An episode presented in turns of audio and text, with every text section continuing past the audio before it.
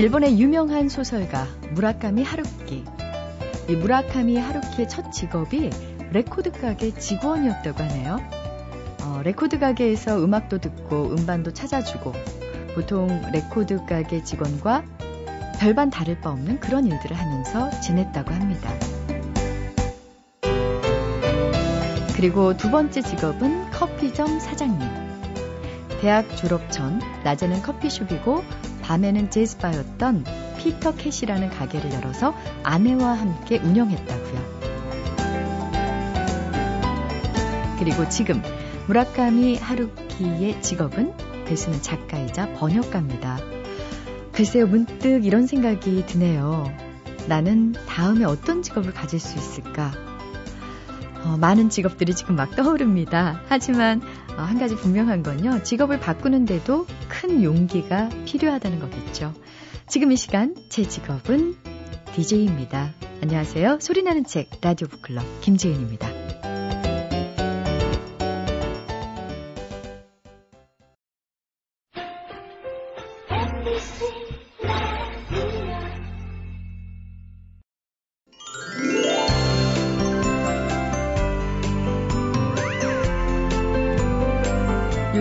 2011년을 미리부터 정리하는 분들이 주변에 꽤 있죠.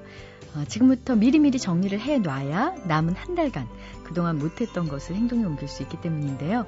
2011년 한 해 책을 얼마나 읽으셨습니까? 이분의 경우는 또 어떨까요? 한번 여쭤보겠습니다. 책마을 소식 오늘도 세종대학교 만화 애니메이션 학과의 한창원 교수님 모셨습니다. 안녕하세요. 네, 안녕하세요. 작년 이맘때쯤 제가 이 질문을 드렸던 것 같은데요. 그렇습니다. 네. 네. 매년 똑같습니다. 네. 또 후회하죠, 연말 되면. 아, 더 볼 걸. 그리고 제대로 볼 걸. 네. 그래서 좀 안타깝고 또 내년 그러니까 또 내년 기약하는 거 아니겠어요? 내년 더 잘 보자. 그렇게 생각하고 있습니다. 참 긍정적이세요. 그럼요. 네. 어, 제일 아쉬웠던 책 있죠. 음. 읽으시면서. 오늘 소개할 책? 오늘 소개할 책. 예. 아, 그래요? 오늘 소개할 책. 어, 예, 오늘 어떤 소개할 책인가요? 책인데 김훈 선생님 새- 소설입니다. 흑산이라는 와, 소설인데 이 표지가요. 네. 굉장히 묵직하네요. 묵직하죠. 그리고 예. 김훈 이 작가의 소설은 되게 단권입니다. 한 권 책들이 많은데 그 중에서 가장 두껍게 쓰신 책이래요. 이게 350페이지 되는데 이 책을 보면서 제 개인적으로는 제 고향이에요. 흑산도 이야기거든요. 정말 그 흑산도 흑산입니다. 얘기예요. 네, 흑산입니다. 근데 저는 이제 고향이 목포라 아주 어렸을 때 본인과 함께 홍도 여행을 갔을 때 흑산도를 한번 본 적이 있어요. 그냥 그냥 스쳐갔었거든요, 흑산도를. 그런데 이걸 보면서 김훈 선생님의 글은 독자를 무척 불편하게 만듭니다. 읽다 보면은 어떤 점에서요? 내가 왜 그걸 모르고 살고 있을까? 아, 이 땅이 그런 슬픔이 있었던 나라인데 그런데 가만히 생각해 보면 지금도 그 슬픔이 없는 나라는 아닙니다. 지속되고 있는데 네, 네. 왜 네, 인식하지? 못하고 그렇죠. 살고 있을까? 네. 일단 흑산에서요. 네. 지금 이제 검은 먹으로 이제 붓글씨로 네. 흑산 이렇게 제목을 크게 표지에 음. 썼는데 이게 검을 흑자 그렇죠. 맞죠? 맞습니다. 예. 그게 아주 망망대해 섬 두 개, 흑산, 대흑산도, 소흑산도 섬 두 개만 있는 거거든요. 그 유배를 거기로 보냈다. 정약전. 그 정약용 집안의 큰형이죠. 정약전. 그분을 그 섬까지 보냈다라는 거는 죽이지만 않았지. 거의 삶으로부터 죽인 겁니다. 근데 거기 가서 이제 정약전의 그 형제들이 있죠. 정약전, 정약용, 막내 동생도 있고. 자, 이 형제들의 이야기 중에서 유독 삶으로부터 유리됐지만 살아남은 형의 이야기. 그리고 살아남았지만 완전히 세상과 타협한 정약용의 이야기. 이런 이야기입니다. 흑산은. 그러면서 김은생의 글을 읽을 때만 느끼는 것은 그냥 쓰신 게 아니구나. 그냥 다른 소설처럼 픽션처럼 아, 상상력과 그다음에 단어와 이렇게 어휘로 쓴 게 아니라 본인의 감정이 들어가 있어요. 근데 본인의 감정이 역사적인 사실에 기반한 감정이라는 겁니다. 그리고 또 이게 다 아시다시피 칼이 베인 듯한 단문이잖아요. 그래서 읽어도 읽어도요. 어떤 느낌이 드냐면 매번 새로 읽는 느낌이에요. 글을. 그리고 솔직히 저 개인적 감이 얄밉습니다. 누가요? 김훈 선생님. 예. 어떻게 이렇게 저는 글만 쓰면 세 줄 네 줄 넘어가거든요. 항상 네. 복문이 됩니다. 뒷말이 앞말을 못 잊어서 꼬리에 꼬리에 물고 계속 가거든요. 표현은 거의 노벨 문학상 수상감인데 예 뒷말이 앞말을 없어요. 못 잊어서 네, 계속 꼬리를 뭅니다. 못 잊고 못 믿죠. 아. 또 못 믿습니다. 그러니까 아쉬움이 남아서 계속 형용사, 형용사, 관계대명사, 관계대명사 이렇게 붙는 거죠. 그런데 이분은 단호하게 끊습니다. 문장을. 그건 뭐냐면 문장 하나에 본인 생각이 있다는 거죠. 그리고 최근에 이분이 또 어떤 방송국과 함께 유럽 여행을 자전거 여행하는 다큐를 찍으셨는데 중간 중간에 묘지를 가든 관광지를 가든 어떤 걷기를 하든 간에 느낌을 종이에 쓰세요. 근데 연필을 쓰시는데요. 손가락이 완전 삐뚤어져 있어요. 연필을 눌러 쓰시는 겁니다. 이 책도 원고지에다가 1135매를 눌러다 쓰셨대요. 세상에. 출판사 다시 다 도판했겠지만 하, 그러니까 이게 우리가 이런 거 있습니다. 원고지를 아니고요. 컴퓨터로 글을 쓰다 보면 글을 쉽게 씁니다. 쉽게 쓰고 쉽게 지우고 쉽게 따붙이고 쉽게 좌우 상하를 옮기죠. 원고지를 쓰면 이제 흔히 시쳇말로 택도 없습니다. 그렇죠. 예. 이, 특히 김은 선생님은 새끼 손가락보다 더 짧은 그 몽당 연필을 네. 모아서 그걸로 꾹 눌러서, 눌러서 네. 밀어내는 힘으로 쓰신다고 얘기를 하시던데요. 이 글을 보면서 이 글을 읽으면 당시가 이해가 돼요. 아, 그땐 그랬을 거다. 자, 그러면 내용을 한번 짚어볼까요? 이제, 이제 한번 들어가 볼까요? 네. 네 계속 내용을 못 지금 흑산도에서 지금 앞바다에서 지금 헤매고 있는데 한번 들어가 봅시다. 자, 흑산 이 소설은 18세기 말과 19세기 초에 조선 사의 전통과 충돌한 정약전 그리고 황사영 등 지식인들의 내면 풍경을 다루고 있습니다. 이 당시 부패한 관료들의 학정, 성리학적 신분 질서에 부당함에 눈떠간 백성들 사이에서 대안으로 떠오른 게 바로 천주교였죠. 근데 천주교가 또 이 남인과 이 4대 당파 싸움 중에서 일종의 국권을 상실하게끔 만드는 오랑캐 종교다.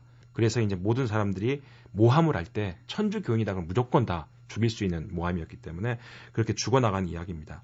이 천주교에 연루된 정약전과 그의 조카 사위이자 조선 천주교의 지도자인 황사영의 삶과 죽음의 방점을 찍고 흑산을 전개하는데 정약전이 쓴 유명한 책이 바로 자산어보죠. 흑산도 인근에 있는 물고기를 본인이 채집해서 그대로 그림을 그려서 글을 쓴 겁니다. 그 흑산도에서 바라보이는 보이진 않습니다만 바라보이는 방향에 있는 강진이 바로 정약용이 유배됐던 다산초당에 있는 곳이죠. 그래서 항상 정약용은 그 다산초당에서 바다를 봤대요. 남해를. 저기가 형님 계신 곳이다. 아.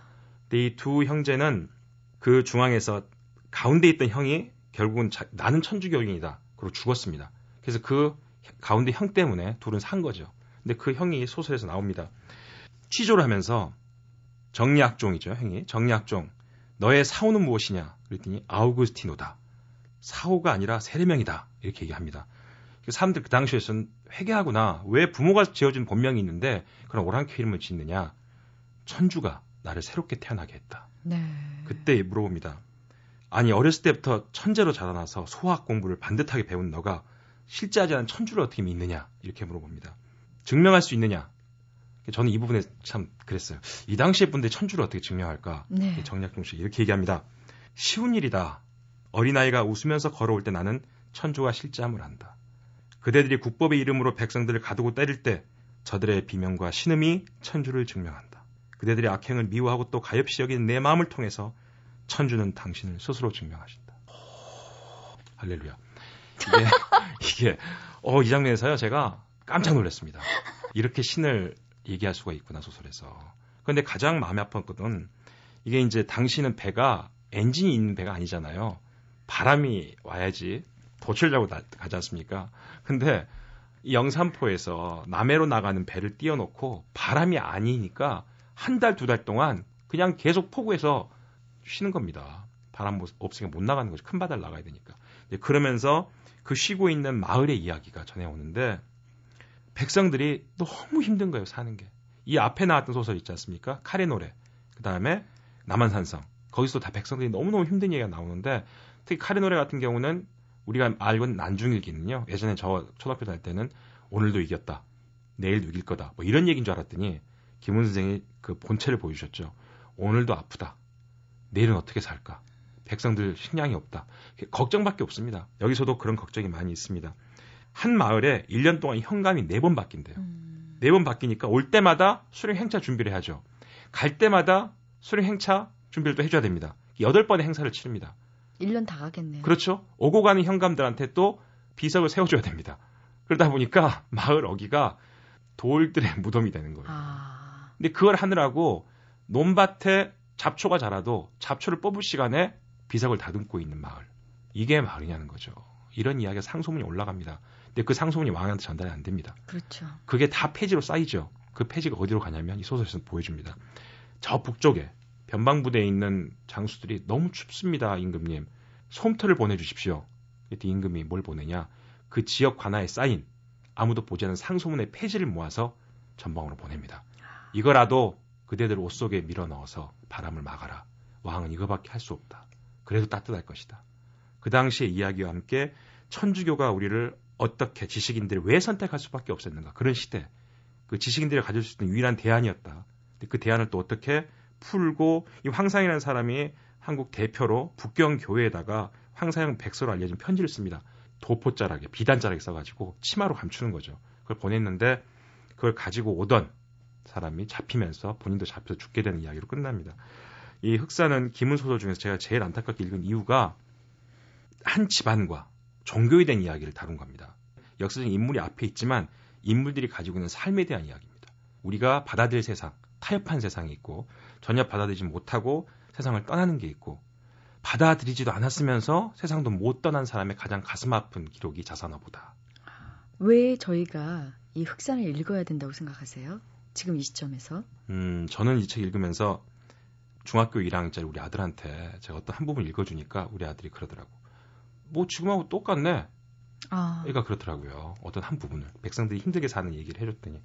저도 그 얘기를 듣고, 아, 이 글이라는 게 읽으면 과거를 잊게 하는 게 아니라 과거를 회상하게 하고 그 회상한 게 다시 지금을 투영하게 만드는 그 과정 속에 있는 책이 흑산이 아닌가 싶어서 올해 읽은 책 중에 제가 가장 가슴 아팠고 또 많이 기억될 책 같아 소개를 해드렸습니다. 네. 더 말씀하시면 우실 것 같아서. 자, 오늘 책마을 소식 세종대학교 만화 애니메이션학과의 한창환 교수님께서 김훈의 흑산 소개해 주셨습니다. 꼭 읽어보겠습니다. 고맙습니다. 네, 감사합니다.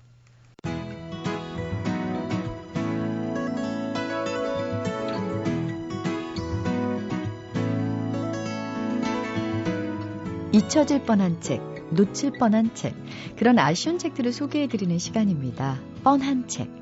오늘 그 네 번째 시간 함께 할 책은요, 어, 너한테 꽃은 나 하나로 족하지 않아? 입니다. 미국에서 가장 잘 나간다는 데이빗 세다리스, 어, 유머 작가가 쓴 책인데요.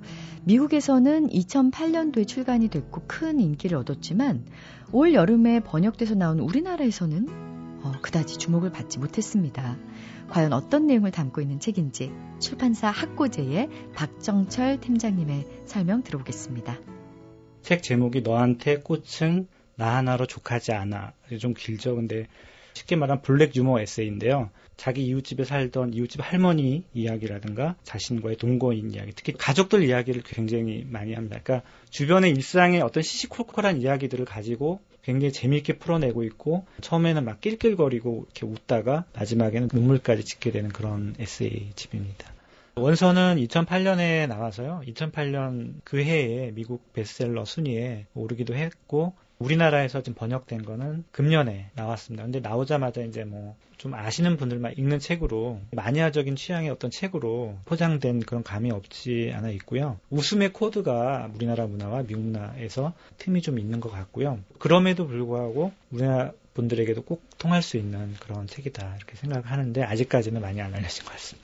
어, 이 박경철 팀장의 설명만 들으면 당장이라도 책을 사서 읽고 싶은 아주 재미있는 책인데 정말 그런 게 있나 봐요. 외국에서는 참 인기가 많은데 우리나라에서는 그냥 묻혀버리는 그런 책들이요. 어, 박정철 팀장이 이제 얘기했듯이 문화 코드의 차이가 있겠죠. 자, 그렇다면 저자인 데이빗 세다리스는 어떤 작가일까요? 저자가 처음에 뜨게 된 거는 시카고의 한 지역 라디오 방송에서 자기 일기를 읽어주면서 갑자기 이제 유명인사가 된 겁니다. 그러니까 미국 같은 경우는 그러니까 셀프 토크쇼라고 하더라고요. 자기 고백 문화가 굉장히 발달해 있다고 하더라고요.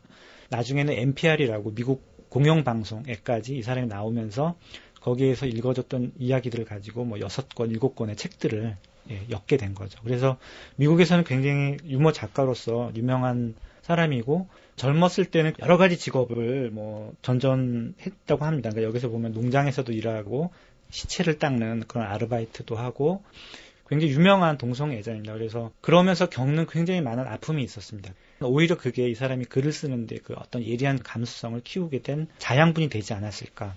우리나라 출판계에서도 이 데이비드 세다리스에 대해서 굉장히 관심이 많아요. 소설도 쓸 수 있고. 그래서 앞으로의 행보가 되게 기대되는 작가거든요. 어, 작가 얘기 들으니까 이 책에 대해서 더 궁금해집니다. 과연 이 책은 어떤 분들이 읽으면 좋을까요? 박정철 팀장의 얘기 마저 들어보겠습니다. 그러니까 요즘에 살기가 굉장히 좀 퍽퍽하잖아요. 뭐 여러 가지 이유로 뭐 정치적, 사회적, 경제적 이유로 퍽퍽한데 이 책은 일단 어려운 책이 아닙니다. 머리를 싸매고 뭔가 고민하고 그렇게 해서 읽는 책은 아니고요. 재미가 있고 우리가 웃을 수 있게 도와주는 빵 터지는 부분이 아 웃기는구나 뭐 이런 느낌을 가질 수 있는 그런 책이고요. 그렇다고 해서 뭐 그냥 가벼운 유머집처럼 깔깔대고 뭐 읽고 나서 던져버린 그런 책 도 아니지만 다른 어떤 문학 작품과 달리 그런 또 다른 이렇게 비트는 맛을 느낄 수 있지 않을까. 요즘에 자기 생활에 처진다. 어떤 우울감이 좀 배어 있다라고 하는 분들은 꼭 한번 읽어보시기 바랍니다. MBC 라디오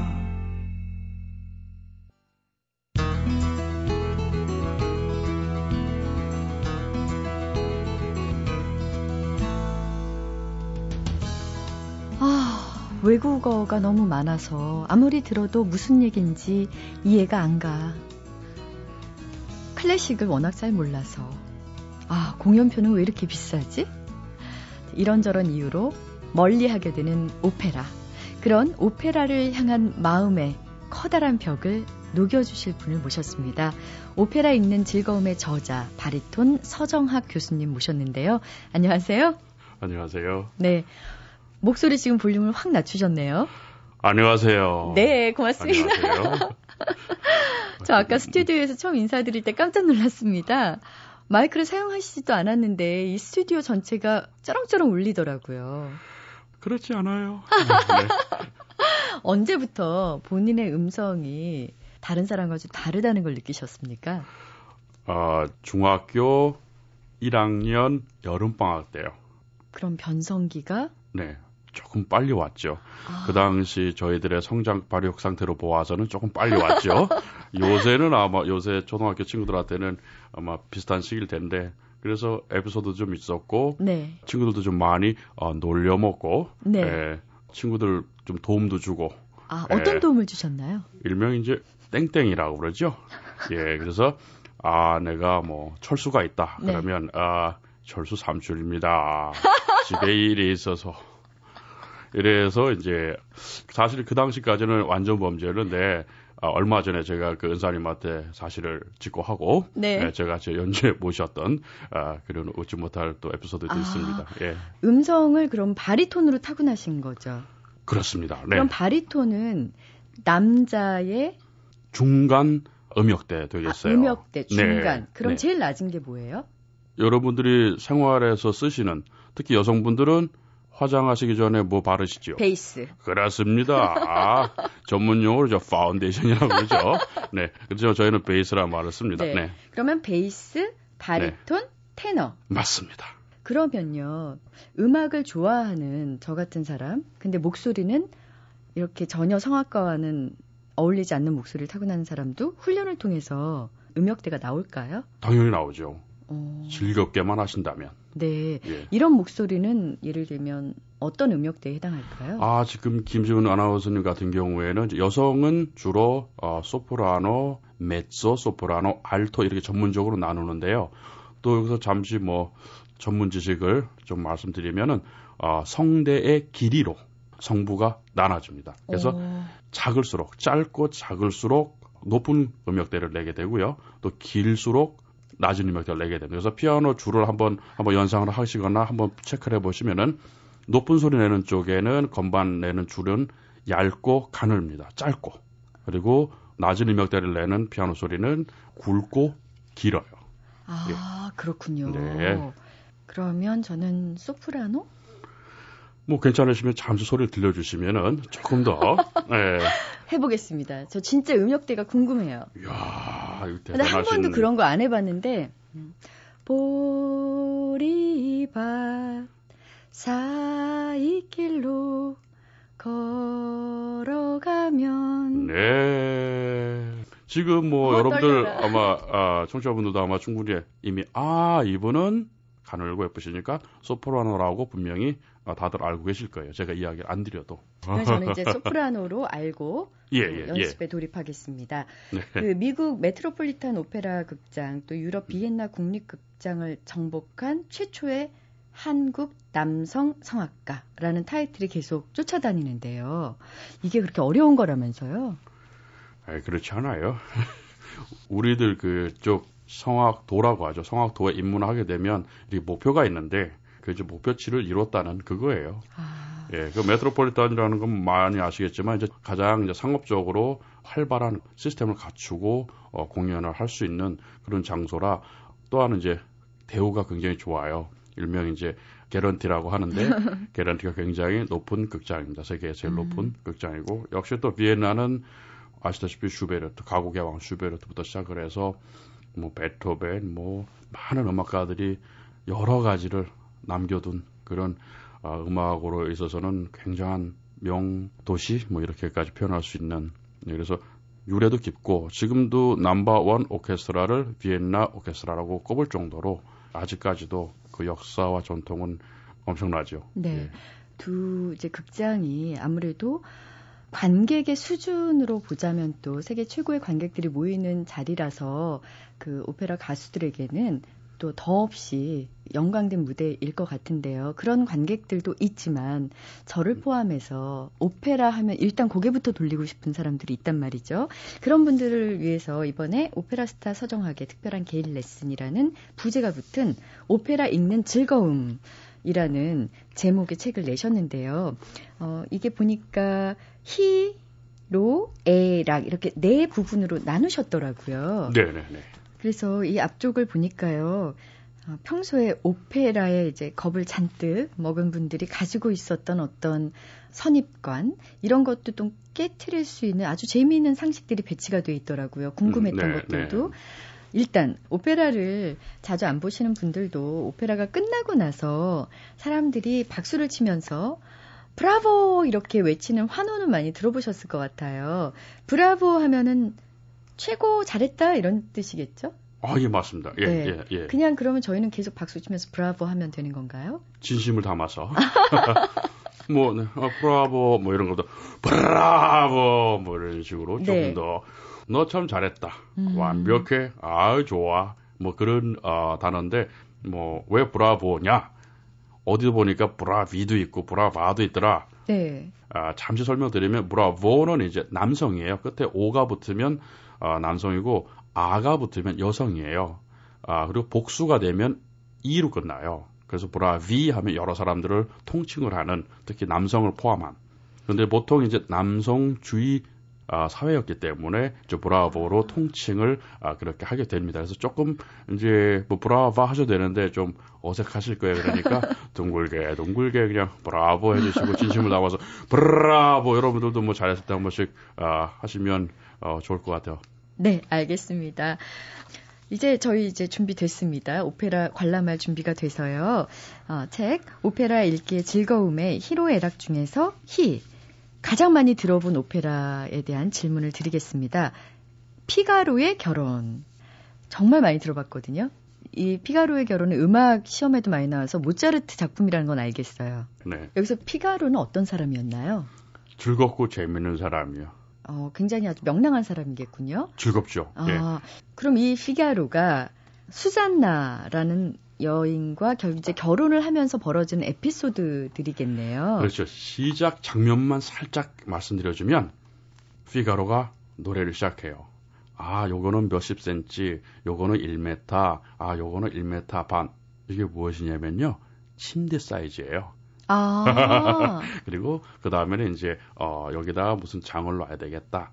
여기에 아 예쁜 아 신부의 화장대를 만들어 줘야 아, 그러니까 되겠다. 신혼 가구를 생각하고 있는 거군요. 예, 신혼 방을 만들면서 아, 네, 신혼 방에 대한 걸 구상을 하면서 여기서 19금이 시작이 돼요, 사실은.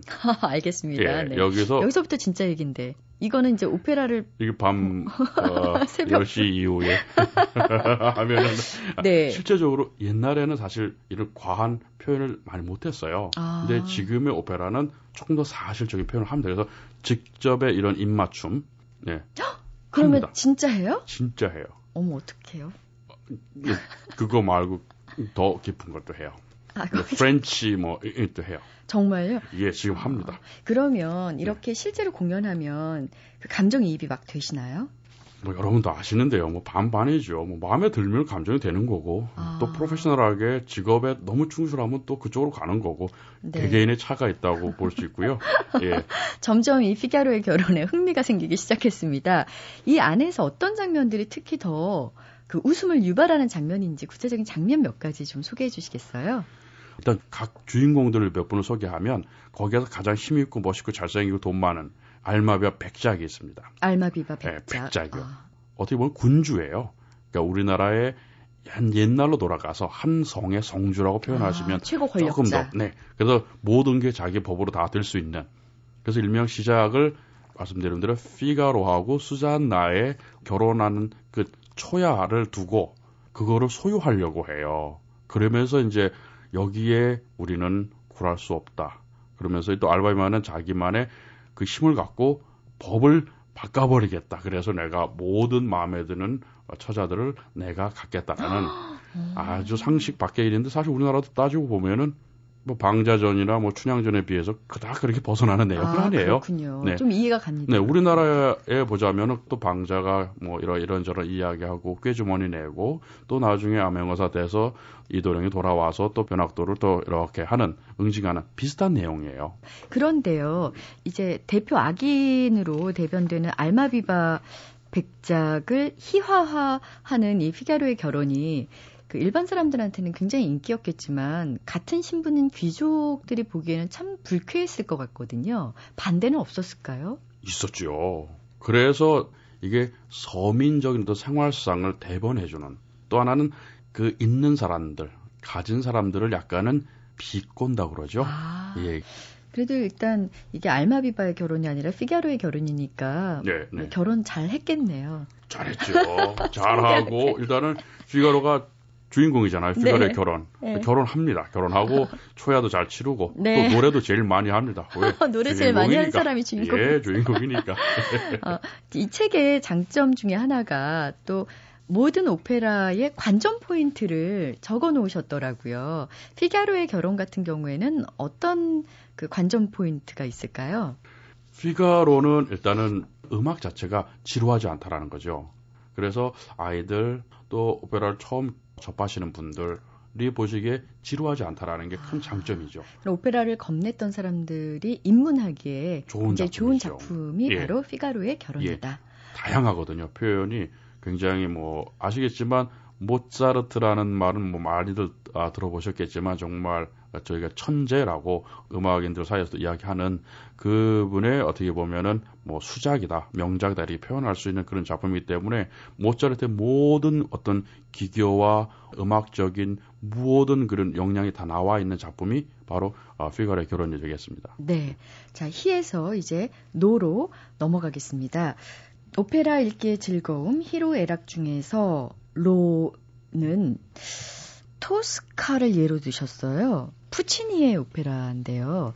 줄거리부터 좀 말씀해 주시겠습니까? 아, 대충 아시겠지만 토스카, 네, 여자입니다. 예, 왜? 이태리 말로 뒤에 아로 끝나면 전부 여자예요. 그리고 오로 끝나면 남자고 이로 끝나도 남자입니다. 네. 예, 그렇게 아시면 그러니까 토스카는 여성이군요. 여성입니다. 노래 제일 여성이요? 많이 합니다. 왜 노냐? 그 줄거리는 다, 다들 아실 거예요. 여러분들 뭐 아, 내용 자체는 비극인데 그 성난 아픔의 비극을 안고 이 오페라가 막을 내립니다. 해결이 안 되고요. 안 됩니다. 되긴 돼요. 근데 비극이에요. 비극적으로. 예. 여기서 비극이란 표현은 주인공이 죽는다. 도스가가 죽는데 나쁜 짓을 하고 죽여요. 자기를 괴롭힌, 자기와 사랑을 나눴던, 자기의 사랑하는 남자를 또한 괴롭힌, 그리고 그거를 떨어뜨려 놓으려고 갈라 놓으려고 권력에 의해서 했던 이 안에 이제 스카르피아라는 어, 남자가 등장을 하는데 이제 어떤 제독이라고 계속 표현을 해요. 그 사람을 결국은 찌르고 그 사람을 죽이고 토스카 본인 자체도 그 성벽에 올라가서 떨어져서 어, 죽게 되는 예, 그런 작품이어서 그 안에 또 하나는 여러분도 혹시 별은 빛나건만이라는 오페라를 들어보셨는지 모르겠어요. 거기에 아리아라고 표현을 하는데 아리아는 뭐 여러분도 아시겠지만 혼자 하는 혼자 부르는 독창곡을 이제 오페라에서 이제 아리아라고 그런 표현을 합니다. 예, 그래서 그게 굉장히 아름다운 주옥 같은 그런 작품들이 있기 때문에 이런 비극에 의한 어떤 무엇인가의 그 심장이 한 번쯤 커졌다 작아졌다 하는 느낌을 아, 원하시는 분들은 이 작품을 제가 권해드리고 싶어요. 음, 어, 히로까지 갔고요. 이번에는 에로 가보겠습니다. 에로 해당하는 오페라는 도니제티의 사랑의 묘약 제목은 정말 많이 들어봤습니다. 어떤 내용입니까? 한 남자가 사랑을 얻기 위해서 약까지 먹어야 되는 정말 애절절한 순수한 사랑 이야기입니다. 근데 지금 말씀하는 순간 이게 예. 왠지 코미디일 것 같은 느낌이 드는데요. 재밌어요. 아, 재밌어요. 아주 재밌어요. 아, 네. 재미의 요소를 만드는 것들이 어떤 게 있나요? 여기서 가장 중요한 건 아무래도 이제 사랑의 묘약을 약에 대한 내용이겠죠. 약장수가 나옵니다. 아. 이 약장수가 거의 이제 어떻게 보시면은 뭐 사회자 역할까지 할 수 있는 보통 어떤 일을 한다면 결혼식을 보신다면 사회와 주례를 동시에 맞는 어, 그 역할을 한 사람이 약장수고요.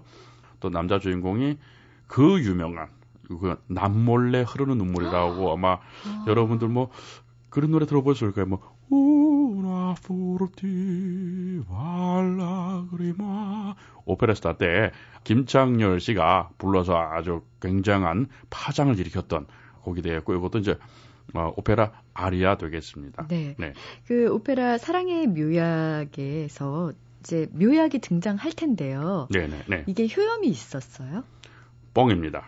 가짜약이나요? 가짜죠. 네. 아. 그래서 이게 아, 남몰래 흐르는 눈물이긴 하지만 결국은 희극적으로 이렇게 풍자를 해서 순수성에 대한 사랑은 아. 진심이다.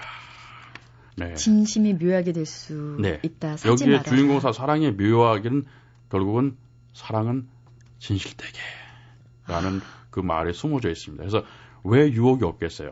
이 친구는 시골에서 자라난 아주 순수한 청년이거든요. 외모도 그렇게 잘나지 못했어요. 근데 아주 훌륭한 장교가 일명 엘리트 그런 청년이 또 이 여주인공한테 이제 아디나라고 하는데 그 여주인공한테 막 대시를 해요. 꽃다발도 주고 막 자기가 있는 파워 막 그런 거 있죠. 이벤트 다 해주고 요새 말로 다 해주고 이 친구는 그냥 바라만 보고 있네. 그저 바라만 보고 있다가 어떻게든지 잊어보려고 하는데도 안 되는 거예요. 음. 그러다 보니까 어느 어느 터벅터벅 걸어가다 보니까 그 마음에 품고 있는 그 처자의 담장 밑에 온 거예요. 미처 거기서 담장에서 들릴까봐 노래를 못하고 살짝 그 비스듬히 더 구석진 데로 가서 혼자 웅크리고 앉아서 아까 우나 푸르티 발라 그리마 오 슬프다. 네. 이렇게 막 그 부르게 되는데 결국은 그게 이 친구가 자기를 겸손 낮추면서 참 나는 가진 게 없지만 나는 저 여자를 사랑하는 것 자체만은 부정할 수 없다. 아. 라고 이야기하고 거기에서 유명한 이제 약장수가 등장을 하게, 됩니다. 아. 그러면서 이제 네. 사회와 주례를 동시에 나중에 봐주게 되는 그런 굉장히 네. 기대가 네. 됩니다. 네. 그러면 이 친구가 약을 받고 나서 아, 에피소드인데요. 아마 여러분들도 아시겠지만 오페라 하면 루치아노 바바로띠를 아마 생각하실 거예요. 다들 아, 이제 몇 년 전에 아, 돌아가셨는데 아시겠지만 그분이 조금 이렇게 우람하시잖아요. 예, 과체중이죠. 과체중. 그분이 이제 아, 실제 공연 당시에 이 약을 받고 이 약의 효, 효용 을 보기 위해서 네가 너무 즐거워야 된다. 이렇게 약장수가 이야기를 합니다. 그래서 거기서 그 노래를 부르기 시작을 해요. 그 약을 놓고 자기가 즐겁게 해서 거기서 막 랄라랄라랄랄랄랄라라 랄라랄라라 랄라랄라라 랄라랄라랄랄랄라라 막 몸의 모든 진기를 내서 랄라랄라라라 랄라랄랄라 근데 160km가 거기서 뛰었다고 생각을 해보세요. 이 음악을 랄라랄라랄라 실제로 추웠습니다. 예. 그다 그 공연 끝나고 나서 어, 관절염 수술 받았어요. 사실입니다. 온 몸을. 예, 혼신을 다해서 그만큼 이, 이 멜로디가 그만큼 이제 기존의 모차르트 음악에서 어, 나와서 그런 변화를 네. 사람들한테 몸 동작에 맞춰서 자연스럽게 어, 연기를 관객들께 보여드릴 수 있는 그런 어, 시기가 됐던 것 같아요. 굉장히 역동적인 무대가 벌써 눈앞에서 펼쳐집니다. 재밌어요. 예. 예, 재밌어요. 예, 아, 굉장히 재미있는 오페라 사랑의 묘역에 대해서 말씀을 해주셨고요. 자, 히로의 락 중에서 락입니다. 카르멘을 예로 들어주셨는데, 아, 이거는 좀 알 것 같아요. 까만 머리에 빨간 꽃을 달고 춤추는 집시 여인. 맞습니다. 네. 맞습니다. 어떤 내용인가요? 뭐 아시다시피 집시. 근데 배경이 스페인인데 뭐 여러분들 카르멘 하면 딱 생각하시는 게 뭐 투사의 노래. Toréador en garde 아, Toréador Toréador 이런 이 곡이 나오는 그러니까 투사가 부르는 곡이 되는데 요 곡을 잠시 설명을 드리면 사실 굉장히 힘차고 아주 굉장히 다이나믹한데 이 양반이 처음에 등장하면서 자 우리 축배를 듭시다 그래서 워터토스 하면서 이렇게 축배를 탁 들고 나와요. 결국은 나는 멋지고 나는 멋있고 돈도 많고 모든 자들을 가질 수 있고 막 이러면서 결국 이 사람이 노래 마지막에 끝나는 단어는 사랑이란 단어로 끝나요. 그러니까 희노애 락이라고 해서 락을 표현한 거는 전체적인 오페라는 사실 이거는 그닥 즐겁고 해피한 그런 건 아니에요. 근데 사람들이 그거를 원하는 거예요. 아, 배역들이. 까르멘 자체도 집시 여인이지만 자기가 원하는 걸 가져요. 다 갖게 돼요. 한 사람의 리더이기도 하고 그 집시들의 리더이기도 한 거죠. 그러면서 모든 걸 갖고 싶지만 이 여자가 진정한 갖고 싶은 거는 그 순수한 그리고 나는 즐거운 아주 아주 따뜻하고 해피한 그런 인생을 살고 싶다라는 그런 이야기를 하게 돼요. 네. 그래서 많은 사랑을 거쳐서 그게 너무너무 아프고 했지만 결국 나는 그것 때문에 웃을 수 있다라고 노래를 하면서 막 웃기도 해요. 아, 음, 락이 다 들어있는 오페라다. 이렇게 예, 그렇게 표현 생각을 예, 하면 예, 되겠네요. 그렇게 표현할 수 있습니다. 이 예. 오페라 카르멘의 관전 포인트는 어느 부분에 있을까요? 성격이죠. 시시때때로 변하는 음악과 함께 변하게 됩니다. 까르멘이 집시의 어떤 성격을 강하게 보여주기 위해서 때로는 굉장히 관능을 넘어선 아, 어떻게 보면은 에로틱한 파탈적인. 예, 그 정도로 하죠. 예. 그래서 정말 실제적으로 여자가 다리를 쫙 이렇게 벌리고 그리고 앉아요. 그러면서 음. 노래를 쫙 하게 돼요. 등장 자체 첫. 그래서 캐릭터가 그렇게 나오게 되고 그 다음에는 사랑을 쫓아서 해절하게 막 무릎 꿇고 막 남자한테 막 이렇게 애원하는 장면도 있어요. 남자들 그거 싫어하잖아요. 사랑의 주인도 됐다가 노예도 되고 어, 그렇게 네, 네, 감사합니다. 변덕스러운 그렇게- 네, 그런 네. 카르멘의 성격이 네. 아, 관전 포인트다. 네. 또 음악 자체는 또 재밌고요. 어, 예. 제가 지금 이 서정, 서정학 씨의 네. 이 책을 오페라 읽는 즐거움 이 책을 좀 미리 읽었더라면 저의 오페라에 대한 그 두려움과 비극은 싹트지 않았을 텐데요. 자, 오페라 읽기의 즐거움 히로의 락 중에서 저희가 어, 마지막으로 이제 카르멘까지 얘기를 나눠봤는데요. 그 오페라에 대해서 두려움을 갖거나 힘들어하신 분들에게 저도 적극 권해드리고 싶은 그런 책이었습니다. 오페라 읽는 즐거움 지금까지 바리톤 서정학 선생님과 함께했습니다. 고맙습니다. 고맙습니다.